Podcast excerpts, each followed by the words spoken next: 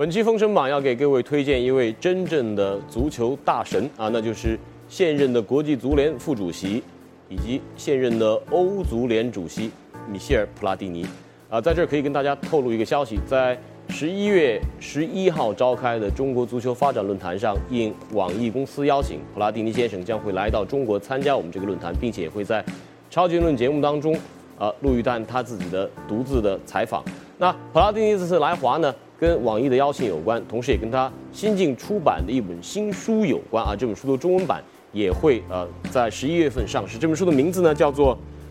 b a h l o n Football》，中文就是穿西装的足球。这是由前法国著名的媒体《队报》的一位总编辑呃叫做恩诺，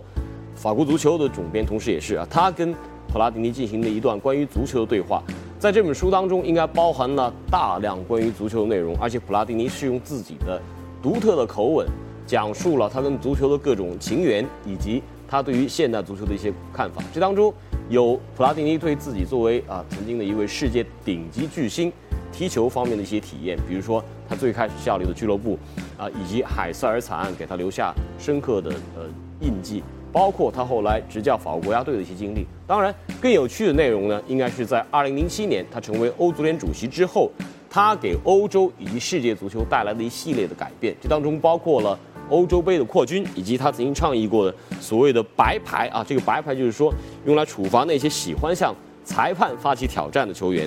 这些创意呢，应该说都包含了普拉蒂尼的特色。他还建议说，这个换人的名额，足球比赛的规则方面可以从三人增加到五人啊，这是为了缓解所谓的非法病毒、国家队病毒给俱乐部带来的伤害，呃，以及这种所谓的。红牌加点球这种极刑的处罚呢，他建议是改成黄牌加点球。呃，当然在这本书当中，普拉蒂尼跟他最近的口吻非常结合的，就是他对于现任的国际足联主席布拉特有着很多直截了当的批评。他认为布拉特啊对权力长期占有啊，是不是已经练就了不惜一切代价寻找自我保护的热情和本能呢？